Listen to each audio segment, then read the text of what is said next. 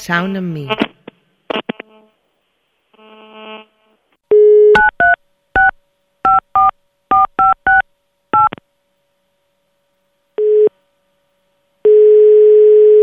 Foen Records. El sonido y tú. Tengo mis primeros recuerdos de sonido desde que era muy pequeña y realmente todo viene pues por, por mi padre, porque mi padre también trabajaba en una discográfica, ¿no? Y, y, cuando yo era muy pequeña, pues mi padre cada día venía con un disco debajo del brazo, un vinilo, ¿no? Y me he pasado pues toda mi infancia escuchando discos y bueno, pues a partir de ahí, cuando ya empecé, acabé mis estudios y tal, pues empecé a trabajar en una discográfica con 18 años, entonces pues básicamente me he pasado toda mi vida trabajando con músicos y muy cerca de, de lo que es el sonido en sí. Creación sonora y cultura visual. Son dos, dos conceptos que están muy unidos, pero que a la vez están reñidos, ¿no? Porque en nuestro caso, por ejemplo, eh, la cultura, o sea, lo que es la, creación sonora, eh, obviamente la visual manda siempre, entonces eh, intentamos en todo momento que, que, precisamente eso, que la cultura visual no se coma la, al sonido, a la música, que es lo que está pasando en, las últimas épocas, ¿no? en los últimos años es lo que, que una cultura muy, muy visual. Entonces, a la vez es muy necesario ¿no? que, que, haya una imagen, ¿no? porque si no la gente también no, no, no, acaba de imaginarse el sonido solo como sonido, sino que necesita una imagen o, o algo para apoyarse. Entonces, pues bueno, a la hora de lo que es nuestra, nuestra edición de CDs y tal, por ejemplo, lo, cuidamos bastante, lo que es la imagen, queremos siempre hacerlo que, tenga un protagonismo, ¿no? O, o, o, tal, pero utilizamos siempre imágenes bastante minimales o no hay imagen, por ejemplo, del grupo en sí, ¿no? sino imágenes que más bien se refieren a la música. Y de hecho, pues los vídeos que hemos hecho, todo, siempre intentamos que todo salga a través, o sea, al principio sea la música, no al revés.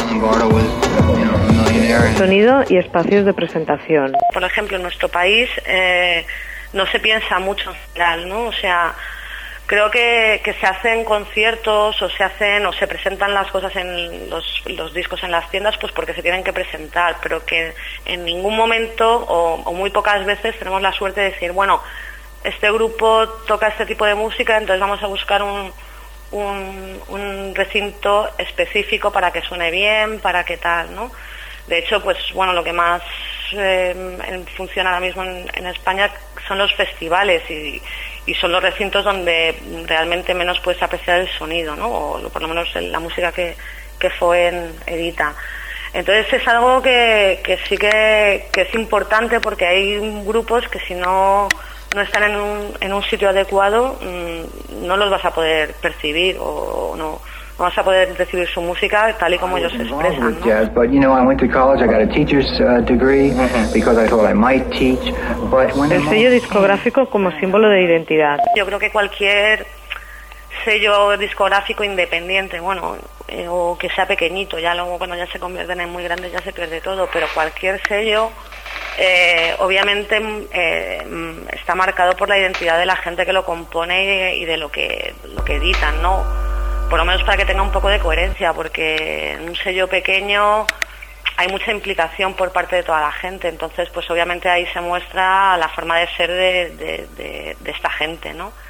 Y claro, tiene que tener una coherencia y estar, tiene, tiene, que defender algo, ¿no? No, no sé, ahora mismo no, te voy a definir FUEN, pero, pero es algo que, está muy marcado, ¿no? Que, tal y como va el sello, según lo que editas, la gente que va entrando y tal, pues se unen por algo, ¿no? Porque hay un, puntos comunes y nexos comunes y, una filosofía obviamente común, si no, no tiene sentido.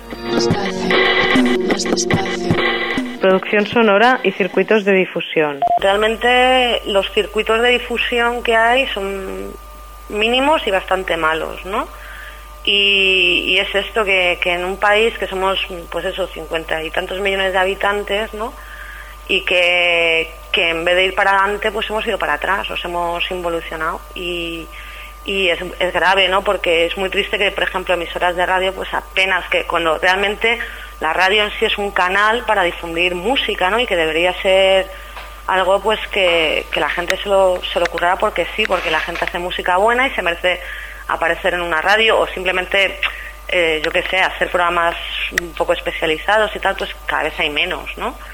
Y la televisión ya no digamos, la televisión es que no existe desde hace años, o sea, nos están vendiendo ahora la bola de cristal y yo no sé cómo la gente que, anuncia la bola de cristal en, el ente no les da vergüenza hacer eh, anuncios de la bola de cristal, porque es que ojalá hubiera ahora mismo en el 2004 que estamos un, un programa como la bola de cristal. El sello discográfico como plataforma de distribución. Cuando nos planteamos fue en el principio, pues obviamente fue una manera de, o sea, plantear lo que es distribuir otros sellos. Aquí es pues tenía toda su lógica, ¿no? Porque tú realmente con tres referencias al año, que es lo que nos planteamos sacar nosotros, no vives, no puedes facturar, ¿no? Con, el tipo de música que nosotros sacamos. Entonces decimos, bueno, pues nos juntamos con los otros cuatro o cinco afines que haya por ahí en Europa, ¿sabes? Y hacemos como un intercambio. Y, y bueno, y así estás pues colaborando, ¿no? Pero realmente, mm, dado el panorama nacional actual y cómo ha evolucionado la cosa, hemos desistido porque si es difícil vender un producto tuyo, que es de aquí nacional y tal, pues un producto de fuera sí que realmente es especializado y que obviamente pues en Alemania o en, o en Inglaterra y tal tienen otra cultura musical, ¿sabes? Pues aquí es súper difícil. Sonido. Para mí el sonido, bueno, el sonido en general, son, son ondas que se propagan a través de un medio y que estimulan directamente al oído y al cerebro, ¿no? Entonces creo que por lo tanto son capaces de modificar estados anímicos.